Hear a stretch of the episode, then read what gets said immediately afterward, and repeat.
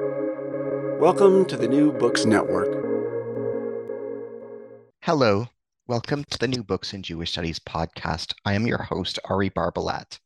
Today, it is my blessing to be in dialogue with Amy Jill Levine and Marc Zvi Brettler regarding their edited work, The Jewish Annotated New Testament, Second Edition, published in New York by Oxford University Press 2017. Marc Brettler is the Bernice and Morton Lerner Distinguished Professor of Jewish Studies in the Department of Religious Studies at Duke University and the Dora Golding Professor of Near Eastern Studies Emeritus at Brandeis University.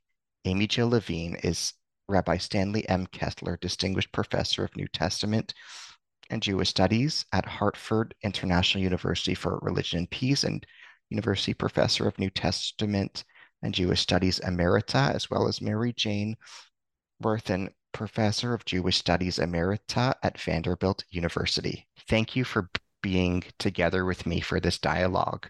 I'm so grateful. We're happy to be with you, but boy, by the time you get done with the titles, we've already killed about five minutes. So we should yeah. probably get right to the questions. Sure. Delighted to be here. Can you tell us about your inspiration behind this project? What message do you hope to convey to readers of, of this work? Uh, inspiration may be too strong a word, but I, we could talk about how this project began. Sure. Uh, I've been involved with Oxford University Press on a number of projects for several years. Uh, one of them was the Jewish Study Bible, which I edited with Adele Berlin. And I enjoyed working on that book and editing it so much that I said, perhaps as a joke to the main edit, the main Bible editor of Oxford, Donald Kraus, hey, this was fun. Maybe we should do a sequel. Let's do the New Testament. And it was really a throwaway line until several years later he came back to me and said, Yeah, uh, the people at Oxford think that's a good idea. Why don't you do it? And he's the one who made the shidduch, who joined me together with AJ Levine, because I am by training a scholar predominantly of the Hebrew Bible and of broader Jewish studies. It's very clear that you needed somebody with impeccable New Testament credential to work on this book. So uh, AJ and I began to work on this. The first edition was so successful that soon thereafter we were asked to do a second edition which expanded significantly on the first. In terms of inspiration, I'll start here, and I'm sure AJ will join in. We had two Thank main you. audiences in mind. Thank you. Audiences who really need this book for very different reasons. Uh, a Jewish audience who often was afraid to read the New Testament or to read annotated versions of the New Testament because they felt, in some cases quite correctly, that those editions were attempting to convert them. Mm-hmm and a second audience, a Christian audience, who did not have an understanding of the fact, and this is, I, I use the word fact only when I'm really sure I have a fact. So we were not well aware of the fact that Jesus indeed was Jewish and that the New Testament needs to be understood, taking that into account and taking the Jewishness of his earliest audience into account as well. And that really does change the way in which the book needs to be understood. So, feeling the strong need in terms of both of those communities for their preconceptions to be corrected, uh, that was a major motivation, at least on my part. Yeah, I, I, I would agree with everything that Marc said. And just to add, um, it, there are a lot of annotated Bibles on the market, uh, denominational annotated Bibles, uh, racial or ethnically targeted uh, Bibles, uh, tar- Bibles targeted to women, Bibles targeted to children, and they have these annotations at the bottom.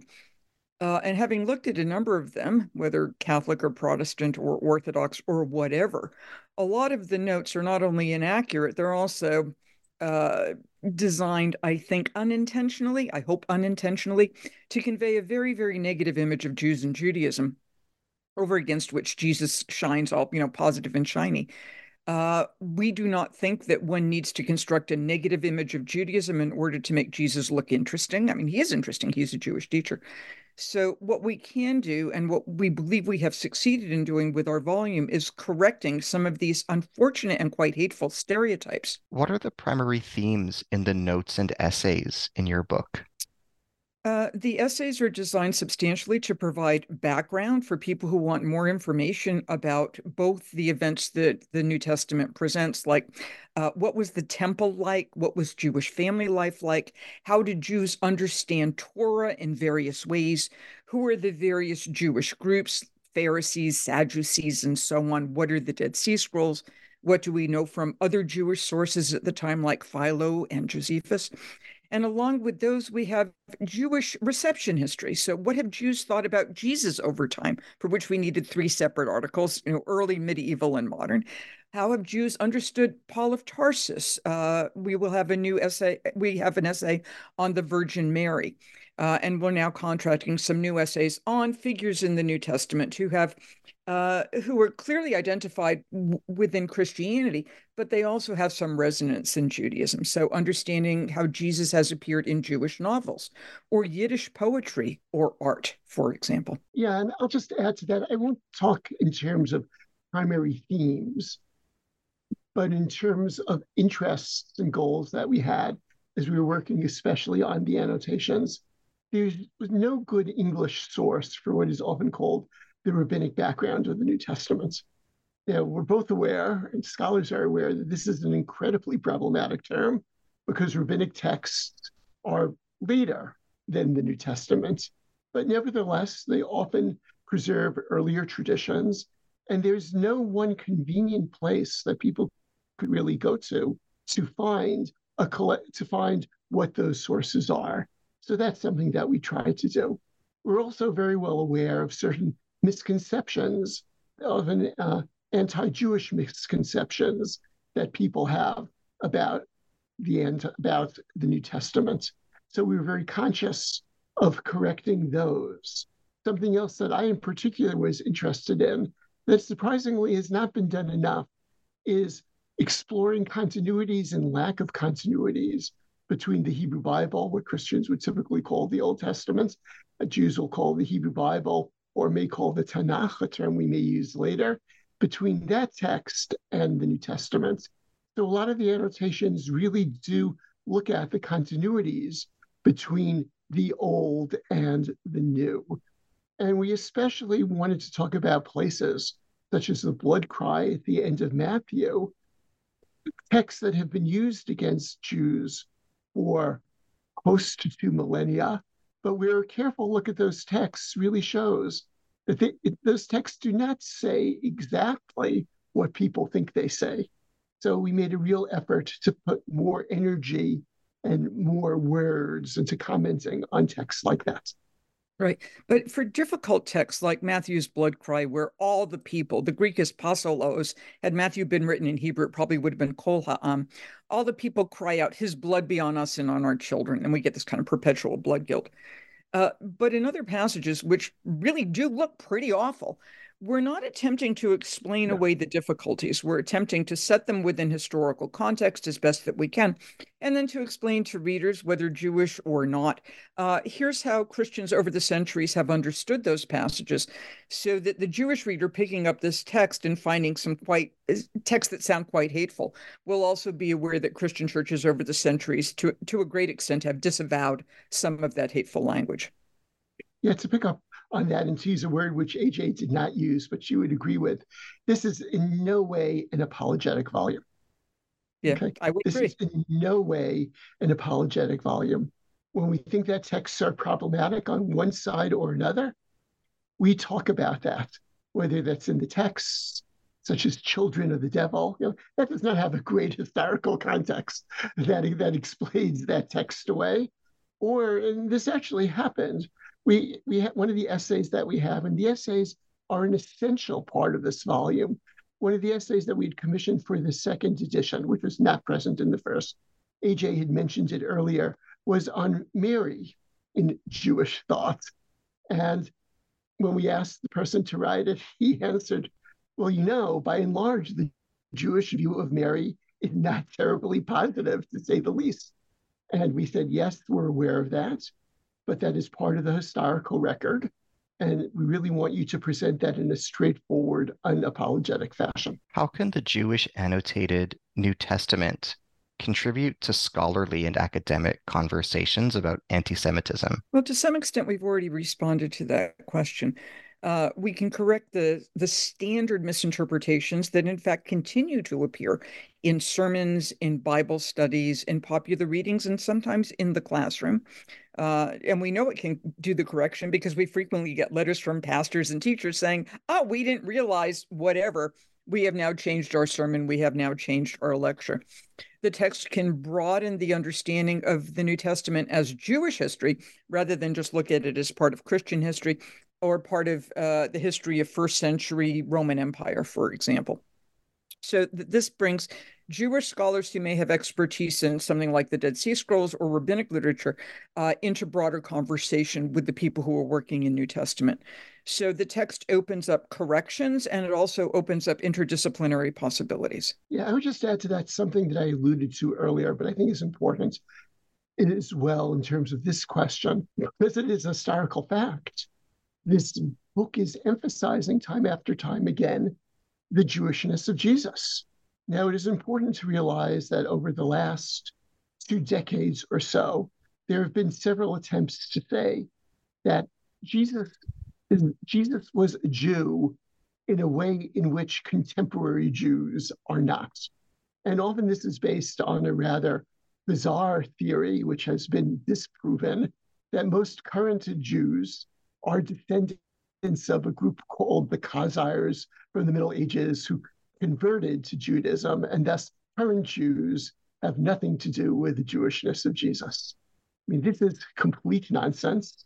It has been debunked on a scholarly level, it's been debunked on a biological, genetic level.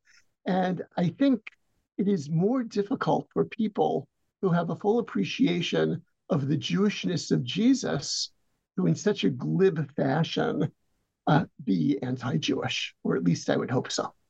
Right. So we frequently get books where you know Jesus is a peculiar Jew or a marginal Jew or a Jewish but not Jewish. Um, and what this book does is ground him firmly within late Second Temple Judaism and all of its diversity so that when Jesus has an argument with the Pharisees, nothing new there. It's not like Jews haven't argued with each other in the past. It's not like Pharisees don't argue with Pharisees or Pharisees with Sadducees. So we can correct this attempt, uh, increasingly uh, found in the media now regarding some people um, making comments about what happened uh, in October uh, in the Middle East who want to yank Jesus out of his Jewish context and deny Jewish connections to the national Jewish homeland. So, this firm grounding of the New Testament within its own Jewish environment provides a nice correction to those misinterpretations. How does the Jewish annotated New Testament recontextualize the Pharisees? Well, it does so uh, as best as we can. We have back articles on the various Jewish movements of the time, um, and we we have commissioned a brand new article on the Pharisees uh, by a brilliant Israeli scholar, um, based on a conference that was held in Rome in 2019 on the Pharisees, and that resulted in another book called, of course, The Pharisees, on which I was a co-editor along with Joseph Sievers, who was a priest who works at the Biblicum in Rome. So, what do we know about the Pharisees? Um, contrary to standard Christian stereotype, the Pharisees are not the the ultra conservatives. They're in fact the liberals, uh, who tend to make things easier for people rather than more difficult. The Dead Sea Scrolls refer to them as seekers after smooth things. In other words, you guys make things too easy. Um, uh, Pharisees would be the sort of person uh, for your Jewish listeners who would put up an Eruv so you can actually carry things on the Sabbath. And Pharisees would have loved that. Uh, Pharisees are part of an egalitarian tradition that says, why should the priests in the temple be the bearers of the standard of holiness? Everybody can be holy because Exodus talks about being a holy nation in a priestly kingdom. And that's why the Pharisees are interested in things like washing your hands before you eat, because that's what the priests would do wash their hands before touching the elements of the sacrifice. And the Pharisees say you can all be like that. So when we look at the Pharisees as being popular among the people, Josephus, our first century historian, no fan of the Pharisees, is upset with them because he says, hey, the people ought to be listening to priests like him. and instead they're listening to Pharisees, this lay led group. They're popular among the people because they walk the walk as well as talk the talk. And once we understand who the Pharisees were in the first century, we can understand better why the New Testament, particularly the Gospel of Matthew, is so harsh against the Pharisees and issues so many invectives against the Pharisees. They're the major competition to people who are proclaiming Jesus as Lord and proclaiming Jesus' way of understanding the Torah as opposed to the Pharisees' way. And it turns out, if you look at the Gospels very closely, it's Jesus who makes the Torah more rigorous more difficult to follow rather than the Pharisees. Let me pick up on something that AJ said. She used the phrase that the Pharisees are the major competition with Jesus. And that's really important. And I'm going to come back to that in a second. But so much of what we do as, as scholars is we engage in a method which is called historical critical study. And part of what historical critical study involves is understanding rhetorical styles that were used at different times in history. And that would include understanding and appreciating, appreciating the type of anti Pharisee rhetoric that you have in the New Testament and in antiquity. And by the way, the same is true now as well. You typically don't polemicize most strongly against the people whom you totally disagree with.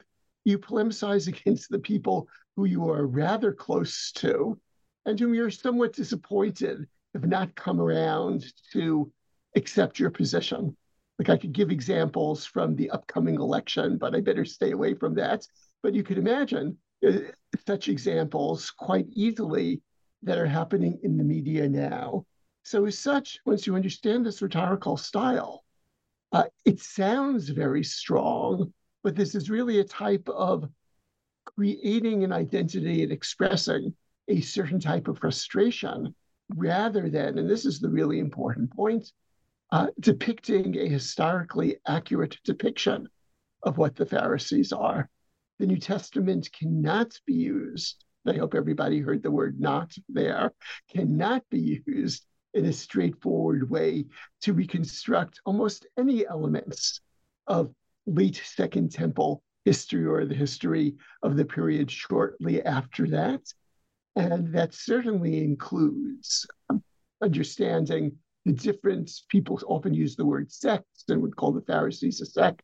I would prefer the word group because it does not have the negative valence that sect has in English. You cannot use the New Testament uh, for reconstructing precisely what those groups looked like of course, you could use it in conjunction with other sources, but to take it as a total straightforward source and to use it as the whole source and to say, oh, because this is what it says in the Gospels, this is exactly what the Pharisees looked like, that would really be a misuse of historical method. Right. And moreover, um, it, Pharisees come out differently in the New Testament. It just mm-hmm. depends upon the verse that you want to look at. Exactly. Uh, so, what's often happened in Christian reception history is the church has gone to the Gospel of Matthew, particularly chapter 23, where Jesus issues a series of invectives against Pharisees. Woe to you, scribes and Pharisees, because you do everything awful and then some. Uh, the only Pharisee who, from whom we have any written records at all happens to be Paul of Tarsus, which is weird. Um, and when Paul talks about being a Pharisee, as he does in his epistle to the Philippians, he trots it out as one of his major credentials. You know, I'm a Hebrew born of Hebrew. I'm from the tribe of Benjamin. I was a Pharisee. And he looks at that as, hey, look at me. I'm like, you know, the best there was up there uh, when Paul has his uh, experience where he believes the risen Christ has has spoken to him, and he goes from being a persecutor of the church to being uh, an evangelist for it. He doesn't give up being a Pharisee, and we see that in the book of Acts, where he talks about, "I'm a Pharisee. I'm a son of a Pharisee." Um, he thinks he's just a better Pharisee because he's a Pharisee with Jesus. So if we just read Matthew 23, we'll get horrible images of Pharisees. If we read the Gospel of John, which has some horrible things to say about Pharisees, we also find a leader of the Pharisees whose name is Nicodemus, and he's quite darling. And if we go to the book of Acts, we find another Pharisee named Gamaliel, whom we actually know from external sources, Josephus and the rabbis, who's also quite darling. So even when we start getting these negative images of the Pharisees, that's that's not just the New Testament, it's selective reading of passages in the New Testament. In your presentation of the first letter of Peter, chapter 1, you present a discussion on page 503 of Isaiah's suffering servant passage. How is this passage relevant to understanding the first letter to Peter? How can Christians and Jews learn from the different reinterpretations of this passage in their respective traditions? Sure. Let, let me start with that and perhaps give some background uh, to the question so that the audience has a better understanding of what these suffering servant passages are. It's a broad scholarly consensus within Hebrew biblical studies that Isaiah chapters 40 to 55 were not written by the same person who wrote most of Isaiah chapters 1 through 39. And scholars for more than a century have called this individual Deutero or Second Isaiah as a way of distinguishing him from the earlier material and actually from the material at the end of the book. So, specifically within these chapters, there are several passages which talk about a servant of God who suffers. That person is actually never called in the Hebrew Bible itself the suffering servant.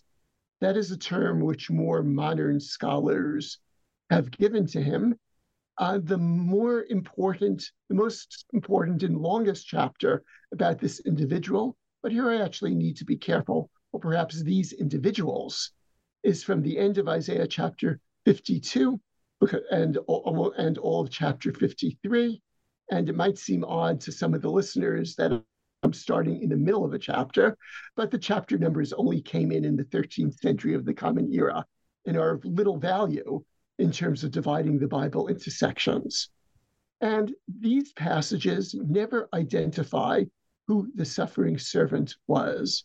And indeed, some passages in Isaiah chapter 40 to 55 do suggest that the suffering servant needs to be understood not as an individual, but as a larger group, namely as corporate Israel. And indeed, you have a juxtaposition of the Hebrew word Israel, Yisrael, and the term Eved, servant, in these chapters. But nevertheless, there may be a very good case to be made that the suffering servant, as we call him in some of these cases, uh, was understood as an individual by some in ancient Israel, and perhaps maybe that was even the intention of the prophet. But then that raises a couple of questions. If it is an individual, was this an individual who lived in the past, is living in the prophet's present, or is going to be living in the future? There is nothing in the biblical text to help resolve that particular question, which is why different scholars are all over the map concerning that issue and what it originally meant. It's a very enigmatic image, and it's a very exceptional image in terms of an individual suffering vicariously and there, thereby bearing, as the text in Isaiah says, quoted in the New Testament, the sins of the many. As an exceptional text, it garnered a lot of interest because, you know, ho hum texts, who's going to talk about them? But when you have something unusual, different people are going to focus on that, trying to explain the anomaly. So it is easy to imagine that after that text was written, after generations after the death of the prophet, many people were trying to figure out who was this enigmatic figure.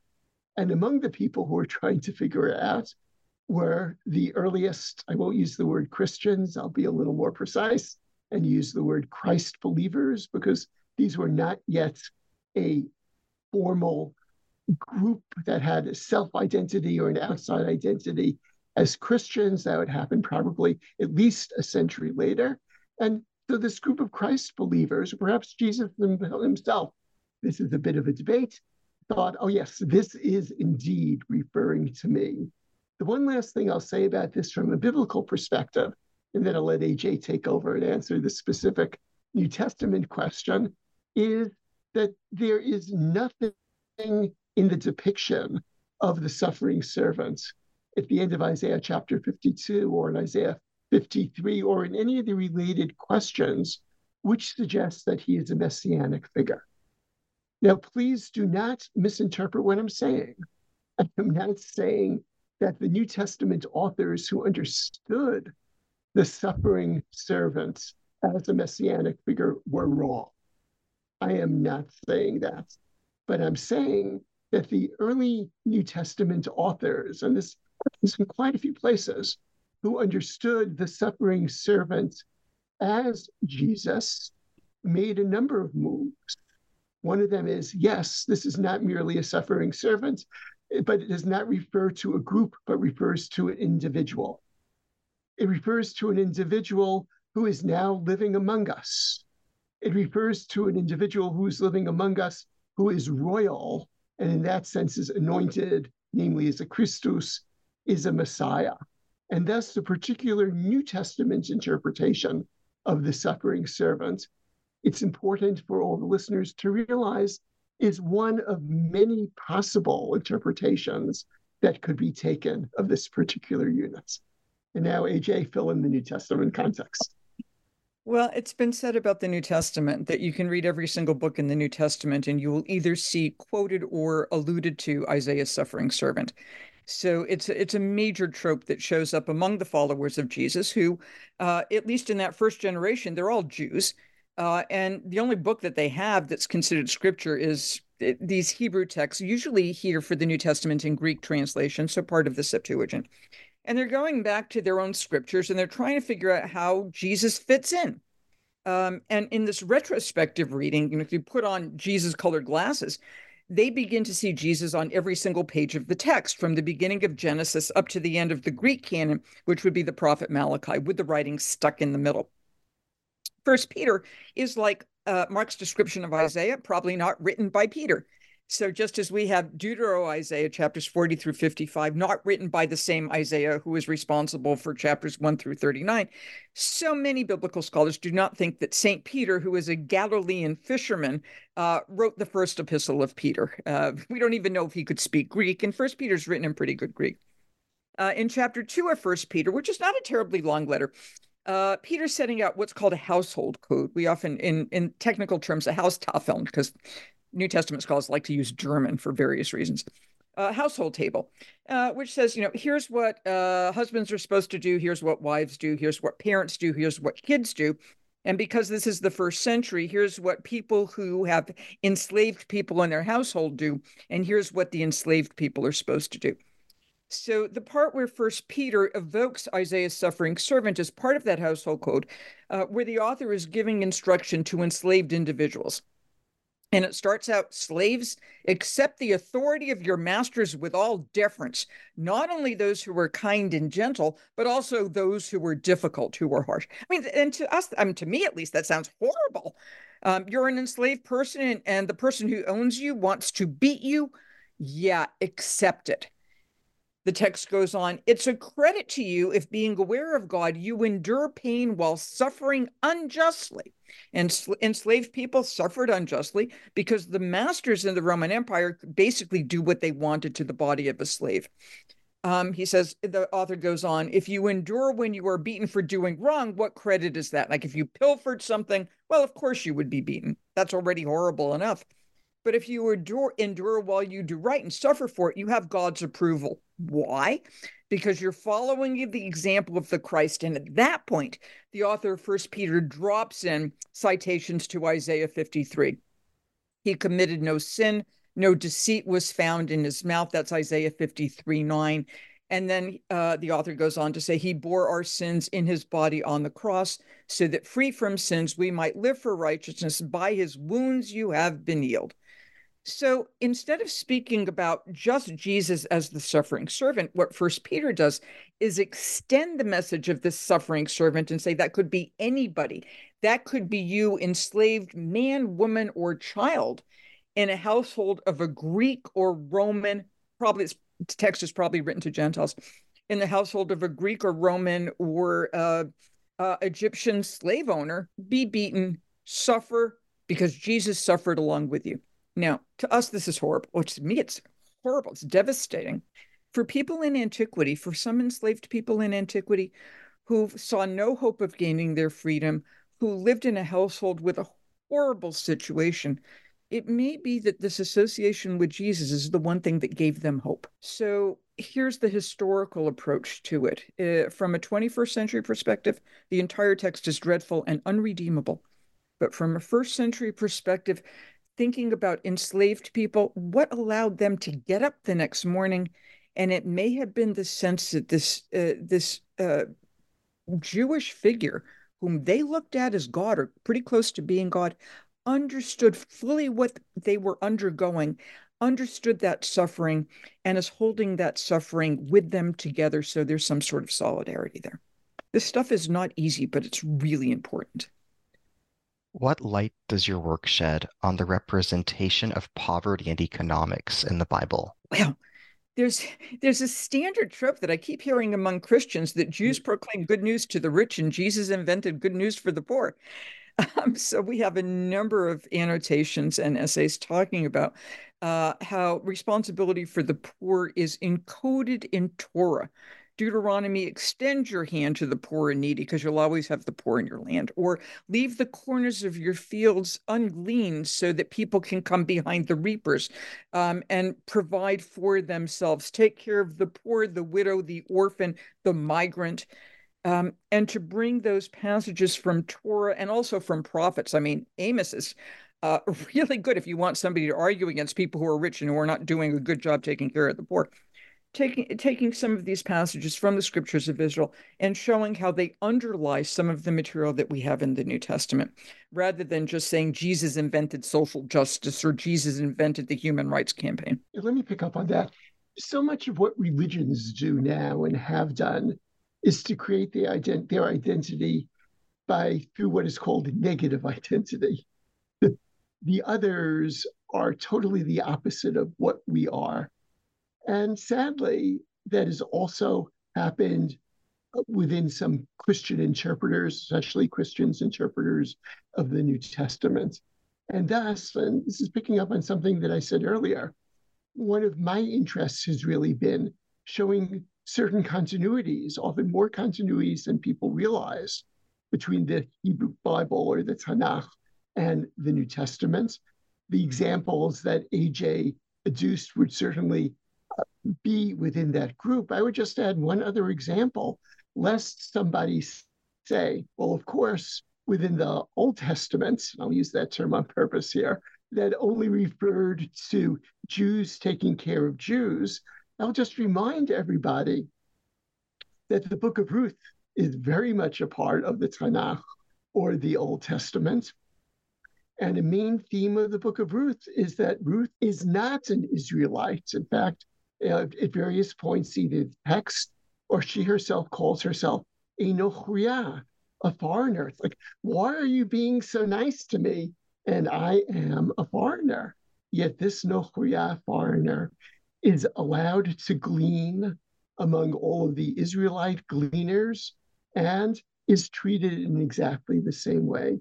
So that so certainly there are differences between the Tanakh and the New Testament. But understanding the New Testament as a progressive book in this particular case, where suddenly there is an interest for the poor, is incorrect that is very centrally a theme of the Hebrew Bible. And by the way, if you want to talk about later Jewish literature, that is very centrally a theme of later rabbinic literature as well, uh, understanding and taking care of the people who are less fortunate than you. And just to add to that, um, I sometimes get from my Christian friends, oh, gee, uh, when you get to you shall love your neighbor as yourself, which is Leviticus 19, 18, uh, that Jews just mean Jews and Christians think neighbor means everybody, uh, which is true in a weird way. Um, Leviticus 19, 18 really does mean you shall love your fellow Israelite because your fellow Israelite is like you. But if you just go on a couple more verses in the same chapter, Leviticus says you have to love the ger, you know, the stranger, the the not native born. You have to love the ger as yourself because you were gerim, not native born in the land of Egypt. In other words, you knew what it was like to be without a safety net. You knew what it was like to be away from your homeland. And you know how horrible that could be because, you know, life in Egypt back then was 400 years of slavery followed by genocide was not great. Uh, therefore, you need to take care of, in effect, the poor, the widow, the orphan, and the non native born. So Jews have never restricted social justice just to fellow Jews.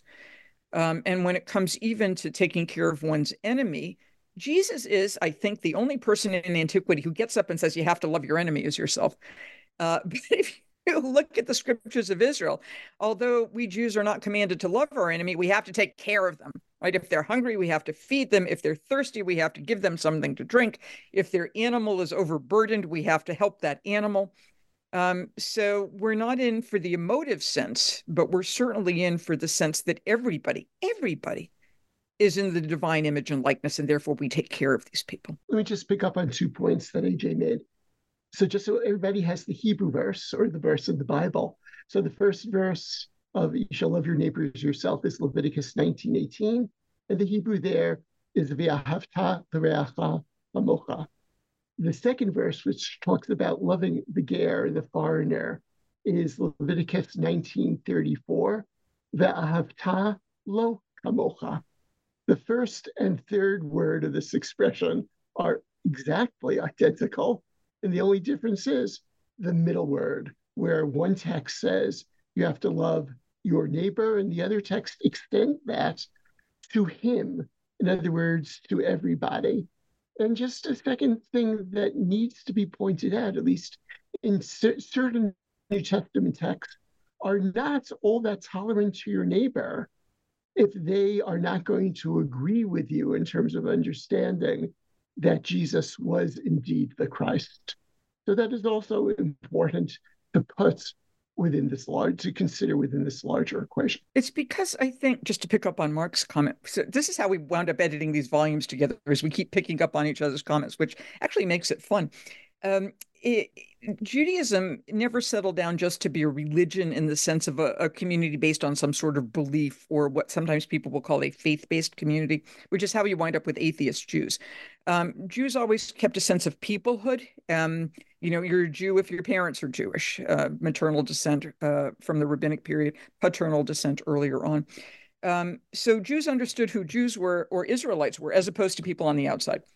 What happens in Christianity, which is sometimes called a universal religion, is the idea that everybody should be a Christian. So therefore, everybody's a potential neighbor or a potential convert. And once they're in, they're all neighbors. But there's no room for the stranger, the not Christian. So, in the Christian imagination, as Christianity began to develop, you're either a fellow Christian or you're an infidel or an apostate. And if you're an infidel, we're going to throw you out of the country. And if you're an apostate, we're going to burn you at the stake. Jews, because they always kept this ethnic component, never thought that everybody needed to be Jewish in order to be in a right relationship with God or in order to be moral. Um, so Jews were in a good position to be able to welcome the not us, because the not us, the ger, um, the not native born, um, has has his or her own way of being in the world, and that can be honored. How does your work shed new lights on the representation of biblical women? It's a standard conception in many Christian settings that uh, first century Judaism was uh, the height of misogyny and Jesus invents feminism. And what we're able to do is not only look at what we know about uh, the depiction of women in the scriptures of Israel, uh, and in what sometimes called the Old Testament Apocrypha or Deuterocanonical literature. Is, uh, these are books that are uh, considered authoritative for Roman Catholic and Eastern Orthodox and Anglican communions and considered good to read by Protestants. Uh, but we can actually use the New Testament to construct women's history. And what do we learn? That women have access to their own funds. They serve as patrons of the Jesus movement, just as we know from external sources that women were serving as patrons for the Pharisees. Uh, they have freedom of travel. Uh, they're not restricted to women's quarters. Uh, they appear in public and nobody goes, I give out. It's a woman in public. Uh, they show up in synagogues. They show up in the Jerusalem temple. They ask questions in public. Uh, they actually can leave their husbands on occasion. Uh, they are not oppressed and depressed and suppressed and repressed. So that contrary to a number of Christian teachings, the reason women joined the Jesus movement is not because they are oppressed and suppressed by Judaism, uh, but because they found in their association with Jesus something that spoke to their hearts. I also think it's likely that the women who were particularly attracted to Jesus and to his movement uh, were women who were not married, uh, perhaps divorced, never married, widowed, deserted. Because the vast majority of women surrounding Jesus, at least according to the Gospels, uh, tend to be so without spousal accompaniment in the same way that the men surrounding him tend to be without their wives. So, what he's doing is, in effect, providing them a new family. This would not be dissimilar to what we have reflected in some of the Dead Sea Scrolls, where people go out to the desert to be with this voluntary community, uh, and that becomes your new family or from Philo, the Jewish philosopher from Alexandria, who talks about a group of people, he calls them the therapeutai, or in, for the feminine therapeutides, who are men and women who are living in effect adjoining dormitories. They're living celibately, they're all Jews, and they come together for Bible study and worship and prayer and meals. And let me answer your question in a slightly different way. Uh, one of the public lectures that I enjoy giving is titled feminism and anti feminism in the Hebrew Bible. And the Hebrew Bible contains both of those elements without any question. Uh, but in terms of there being a total change from the Tanakh to the New Testament, I mean, that is simply wrong, given that there are proto feminists and pro feminist sentiments in the Hebrew Bible, beginning in the very first chapter where when the first person who in that chapter is not named Adam is created, the text is very clear. Vayivra Elohim et Adam b'tzalmo. The person was created in his image. B'tselem Elohim bara oto. In the image of God was he or it created. Zachar unikeva bara otam. Male and female were they created straightforward reading of that verse, first chapter of the Bible, Genesis 1:27, both men and women are created in the image of God. And they seem to be they are created simultaneously, unlike what you have in chapters two and three, where first a man is created and then a woman from the man. And if that indeed has a value judgment in it, yeah, that's a whole other lecture that we could that we can discuss. I'm not going to go there. But Genesis 127 should probably be sufficient, although there are many more texts which show uh, certain degrees of equality or equality in certain spheres. And in terms of the notion of Jesus and the New Testament being totally liberating to women, uh, AJ earlier mentioned the household codes, where the household co- codes have a clear gender hierarchy. So both of these texts, if we're going to be fair about them, have elements in them which we would like as moderns in terms of the way in which they depict depict gender relations, and texts that we would find quite problematic. And it, the simple points which AJ started with, which is unquestionably correct, is this is yet another case where we cannot dichotomize and should not, from a historical perspective, see the New Testament as a corrective of the Old, but where I would say we should really look at both of these texts in continuity and see the way in which, in different aspects, each of them has certain notions concerning gender that we find problematic, and other aspects concerning gender that we may find surprisingly modern and therefore might want to applaud. And just to add one more point to that, um, eh, so the standard, the standard stereotype about misogynistic Judaism and progressive Jesus uh, really begins to develop in the late 1960s and early 1970s as Christian women, uh, Protestant, Catholic, and Orthodox, were wondering how come they weren't getting leadership roles in their own churches. This is sometimes called the stained glass ceiling. Uh, so they figured as long as they could get Jesus to provide some sort of leverage, if Jesus were proactive on women, then they could go to their own church bodies and say, hey, Jesus was proactive, so how come you're not ordaining us? Uh, the problem is that Jesus is not proactive on women. Um, he summons no woman to be one of his disciples, like he summons a bunch of guys from the fishing boats or the toll booth. There's no woman at the scene called the Transfiguration. There's no woman at the Last Supper that I can track. I mean, they may have been there, because absence of evidence is not the same thing as evidence of absence, but there's no record of them there. Uh, there's no woman at Gethsemane. Um, so, eh, how do you get a progressive Jesus? Well, the easiest way you do it is you drop the bar in first century Judaism to make first century Judaism look like the Taliban. And then anytime Jesus talks to a woman, he looks progressive. And how do you drop the bar in first century Judaism? Well, At the same time, Christian women were wondering how come they were not being ordained in churches. Jewish women were wondering how come they could not get smicha to become rabbis. The first woman, modern woman ordained in the United States is 1972. That's Sally Priesand by the Reform Movement. So Jewish women were also looking for leverage. And not only did we go to the Tanakh, we also went to rabbinic sources and medieval sources, and we pulled out all the stuff that said no, women can't do whatever. And then we pulled out all the positive stuff because the Talmud, you know, one guy says this, one guy says this, the people do that, and whatever. And we published. What happened was that the Christian women who did not have the competency to read the Talmud, because that actually takes a fair amount of training, uh, looked at what the Jewish women were publishing, picked out the negative comments, ignored all the positive ones, retrojected those comments from their own Talmudic uh, time period, third century, fourth century, retrojected them back into the time of Jesus, said that that's what constitutes Judaism, and then compared Jesus to these negative comments in the Talmud. It's a nasty way of doing history. Um, and in fact, I have seen on occasion Jews do the same thing uh, by pulling out nasty comments about women from Paul of Tarsus or from the early church fathers, like the North African father Tertullian, who, who says to, to women, You are the devil's gateway. You know, it's downhill from Eve all the way down. And then say, Look at how awful Christianity is, and then showing progressive rabbinic sources. It's just bad history. Um, and to make oneself look good by making another tradition look bad is also just not nice. It's not nice and it's wrong methodologically. And something that really needs to be considered is how do you do the history of the late Second Temple period? And just again, a reminder that the Second Temple was destroyed in the year 70 of the Common Era. So, uh, several decades after the death of Jesus.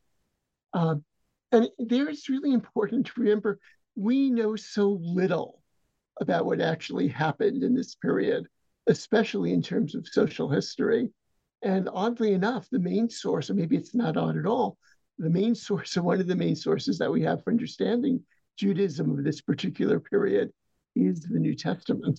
So we have to be really, really careful about Uh, assuming particular reconstructions of this period, especially of social history, given how very little information we have, and about given all the cautions that are necessary, coming back to a point that was made earlier about using rabbinic texts as rabbinic backgrounds in quotation marks for the New Testament, given those texts are later. And certainly norms do change over a few centuries. So we really do not know how the average woman fared in Jerusalem, let us say in the year 65 of the Common Era, and if Jesus had a similar vision or a different vision. What new perspectives are presented in your book regarding biblical depictions of illness, disability, disease, sickness, and infirmity? Um, we think that's a really important question. And since we're now working on the third edition of the Jewish Annotated, we have commissioned a back essay specifically on questions of disability. Um, it, again, we have a standard stereotype where uh, the Christian reader very often presumes that Jews looked at anyone suffering disability, blindness, deaf, deafness, paralysis, uh, demon possession, which would manifest as aberrant behavior. Um, uh, that person would be outcast, marginalized, treated as worthless, um, or seen as impure. So here's a confusion of purity categories with categories of disability. Um, and then by healing people, Jesus is correcting this terrible Jewish system. So we're able to show how that doesn't work and is completely inconsistent with Jewish values uh, that we can track from before the time of Jesus, during the time of Jesus, to after the time of Jesus. For example, um, uh, Jesus heals a person with a skin disease. The Greek term is lepros, which is where we get leprosy. The Hebrew would be tsarat, but it's skin disease, not like uh, eczema or psoriasis or something like that. Um, and that also creates a state of ritual impurity. Uh, so the common stereotype among Christians is that by touching a person with a skin disease, um, Jesus is doing away with Jewish purity laws. To the contrary, when Jesus touches a person with a skin disease, or in another on another occasion when he um, he allows himself to be touched by a woman who's suffering either uh, uh, vaginal or uterine hemorrhages, which would also put her in a state of ritual impurity, uh, he's doing two things. Uh, the first is he's healing somebody who's sick um, and wants that healing. And the second thing he's doing is actually restoring people to states of ritual purity rather than doing away with the purity codes. We find most of the disabled people in the text embedded in familial or uh, some sort of um, community system where they are taken care of. Uh, one of the first healing narratives we have is of Jesus going to the home of St. Peter.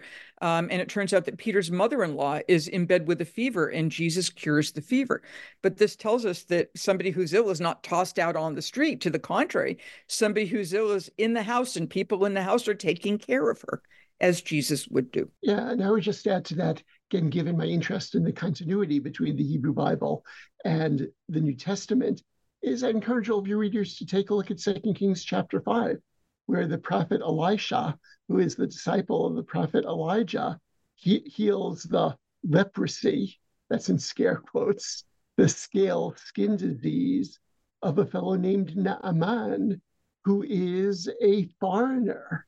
So this shows tremendous continuity between the texts and similarity of attitudes rather than fundamental differences. Right. Or even the idea that comes out in some Christian readings that Jews, all all Jews, as soon as you get all Jews, there's already a problem because there's not there's not like a head Jew to tell Jews how to think. Um, that all Jews thought that uh, disability was created by sin, and then Jesus, by healing people who were disabled, decouples sin from disability. Well, that doesn't work either. Um, so if we look back to the scriptures of Israel, which of course Christians share, um, Isaac is blind, but he's not blind because of sin. He's blind because he's old. Uh, the prophet Eli is blind. He's the one who raises uh, eventually the prophet Samuel.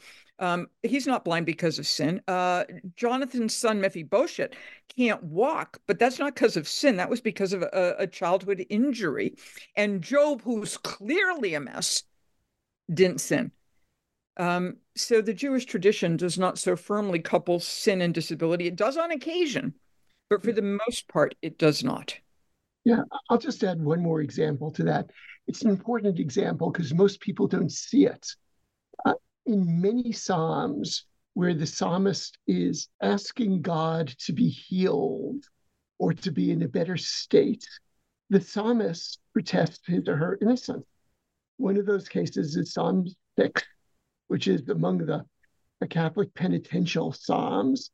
And it would have been very easy for the person to say, listen, I understand that I did X, Y, and Z, and that is why I'm being punished. No, there is a recognition in the Hebrew Bible as well that sometimes, or more than sometimes, terrible things happen to innocent people. And that is another line of continuity between what we might call the two testaments. How do your notes shed new light on the meaning and significance of the Sabbath? Uh, they explain this. You know AJ, why don't you take this first? I can do this one. Um, it, so, yet another common Christian misconception is that all Jews dreaded the Sabbath. You know, it's, it's coming on toward Friday night. Let's get everything done. Because if we do any sort of work on the Sabbath, um, God's going to zap us. And that, of course, makes all Jews either sanctimonious or neurotic. And then Jesus comes along and says, Oh, don't worry. The Sabbath was made for humankind, not humankind for the Sabbath. You know, let off all this, this stuff.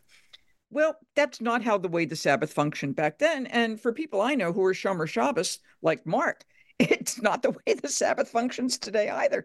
Um, uh, when Jesus says the Sabbath was made for humanity, not humanity for the Sabbath, you can find exactly the same statement in rabbinic literature. Uh, Romans, Gentiles, thought the Sabbath was the height of laziness. What silly Jews they thought they take a day off every every six days and then you get a day off.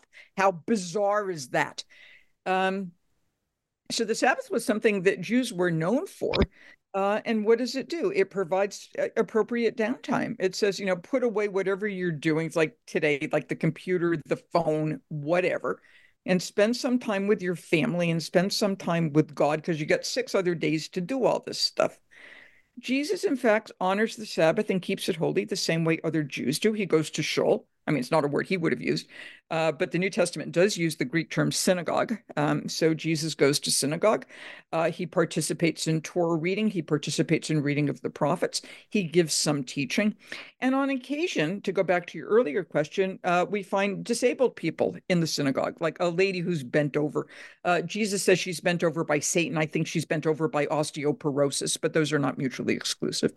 Uh, and he raises her up and at this point, uh, the synagogue ruler, he's not a rabbi. He's, he's the Greek term is archisynagogos. It really does mean synagogue ruler or head of the synagogue. He's probably the guy paying the bills. Said, you know, this is a non-painful chronic condition. You had six other days to do it. You know, wait, wait until Sunday morning.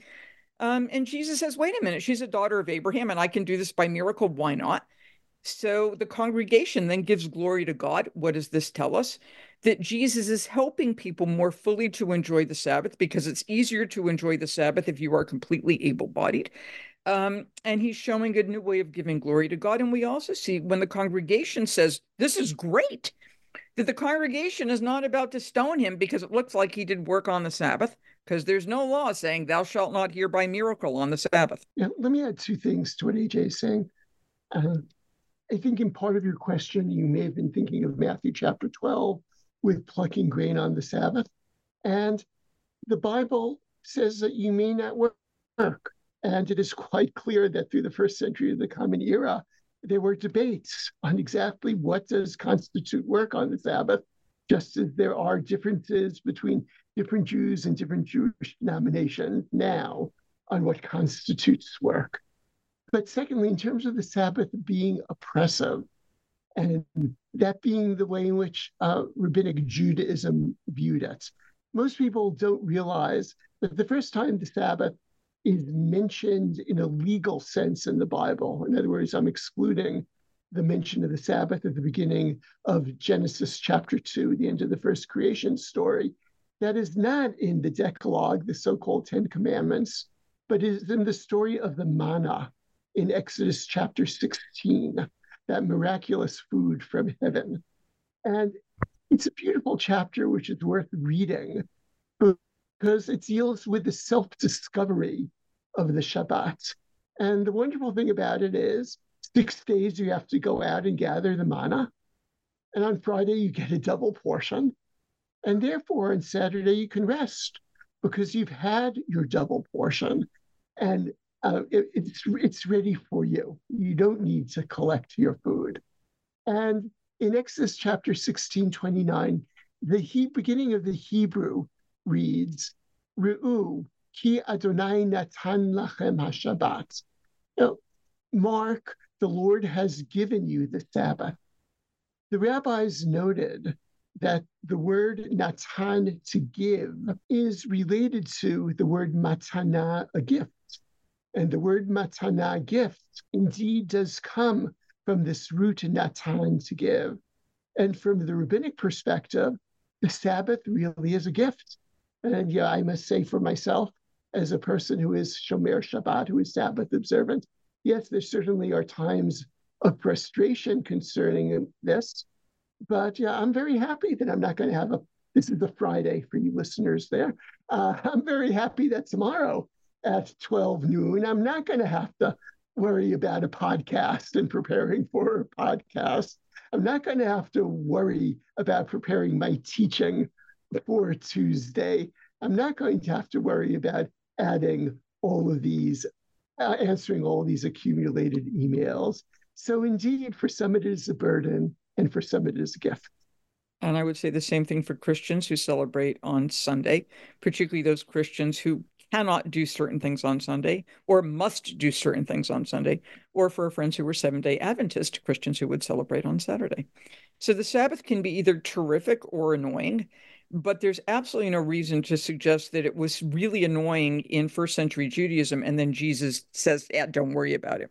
Uh, we actually find Jesus' followers being obedient to Sabbath concerns. Um, Jesus is buried or entombed on a Friday, uh, and his followers wait until the end of Sabbath to go out and uh, anoint his body. You can see that in the Gospel of Mark, chapter 16. Since your book's publication, how has it been received by different communities of Christians? Has there been a difference between Orthodox Christians, Catholic Christians, and Protestant Christians in terms of their response has there been a difference between the kinds of responses you receive from Christians in different parts of the world? How have different communities responded differently? Well, we don't have the ability to track who exactly is reading this. It's not like if you buy a book on Amazon, you, you identify yourself as, you know, Greek Orthodox or Baptist. Uh, but one very positive uh, indication that the broader Christian world is finding this book of interest um, is that it has been translated into German, and we just learned last week that, that the Germans will reprint it, will come out in a second edition. It's been translated into Italian, and in August, the Dutch translation will be out. Um, and Oxford University Press is now working uh, with other foreign language rights for questions of distribution. So I don't think there are that many Italian Jews who are buying this text, or that many Jews in Germany. Although I do know a few, and I happened to be in, in Germany a couple of weeks ago. I was at the Jewish Museum in Frankfurt, and there was the Jewish annotated on the books in the bookstore, which I thought was great. Um, it's being used in college classrooms uh, across the English speaking world. So we have evidence of it's being used in the United Kingdom, in Australia, and South Africa. Uh, it's being bought by ministers. Uh, the bishops, Protestant bishops of Bavaria and Franconia. So if you don't know German geography, think the area around Munich. The German bishops gave all their Protestant pastors copies of the German translation, which was terrific, and immediately put the book on the bestseller list. Um, so the vast majority of responses we've received and the when we bother to look um, at the commentaries on the Amazon site and, and, so on suggest that this is a very, very important book uh, and that both Jews and uh, non-Jews are reading it. So let me pick up on the Jewish part since AJ predominantly answered on the new Jewish on the non-Jewish part. Yeah, I hear from lots of Jews that they have read it, that as a result of this book, they feel safe reading the New Testament because they know they're not reading it in a particular book which is trying to proselytize them. And in America and throughout the world, essentially everywhere but Israel, uh, we as Jews are a minority, but typically living in a majority Christian culture. And it is really very important for us to understand the culture that we are a part of and one of the ways in which you can understand a different culture is by reading in a respectful but non apologetic way the scriptures of that predominant culture. And I'm really very, very happy that through this book and other work that we've done, we've been able to introduce the broader Jewish public to the most central text of Christianity. I think just as a concluding comment, it, uh, for me, it's helpful to note that if if we Jews want uh, non-Jews to understand more about us than it, the holiday of Hanukkah, which they learn about through situation comedies or something in the mall, um, a production of Fiddler on the Roof, or the current news from the Middle East, that, to understand about Jewish practices and traditions and scripture, uh, then I think we should be uh, engaged in some sort of reciprocity. Jews need to know more about our Christian neighbors than, you know, Santa Claus at the mall um, and some uh, politician who wants to turn America into a Christian nation and throw at everybody else. Uh, and that includes knowing not only the New Testament, but knowing how the New Testament has been interpreted over time, uh, both in terms of how it's been harmful for Jews, but also how it's it's opened up uh, a variety of uh, uh, Jewish Christian relationships and possibilities and our book is intended to correct the stereotypes and to and to foster better conversation. We're not going to agree with each other we jews and christians until the messiah comes or, or as my christian friends would put it come back. Uh, but we can share part of this common history. We can learn how words can both help and hurt. Uh, and together we can better understand both that common history and how we can bring those texts into the future in a fruitful way. And I'll conclude my part by picking up on one word that AJ said a word which we both like, which is the word possibilities. So often, when Jews and Christians have talked about the New Testament, another word beginning with the letter P has been the word that has been highlighted, namely the word polemic. And we're really trying to move things to a different place, what we've called elsewhere in our book, The Bible with and Without Jesus, from polemic to possibilities.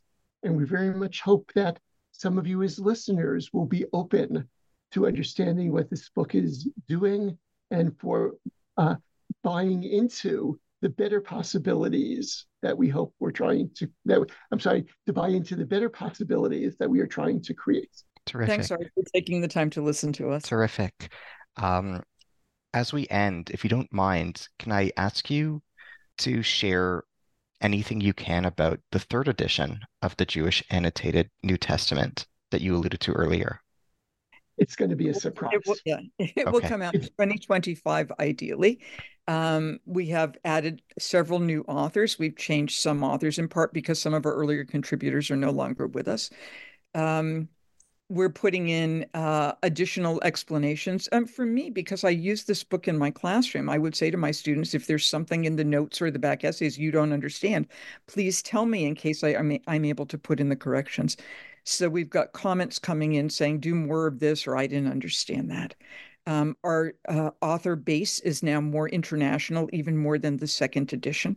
Uh, and we find that to be helpful as well. We try to be responsive to our readers. And something that's actually very surprising is the number of comments we've received from a wide variety of people that are really quite specific, asking us questions about things that they did not understand or wanted to learn more about.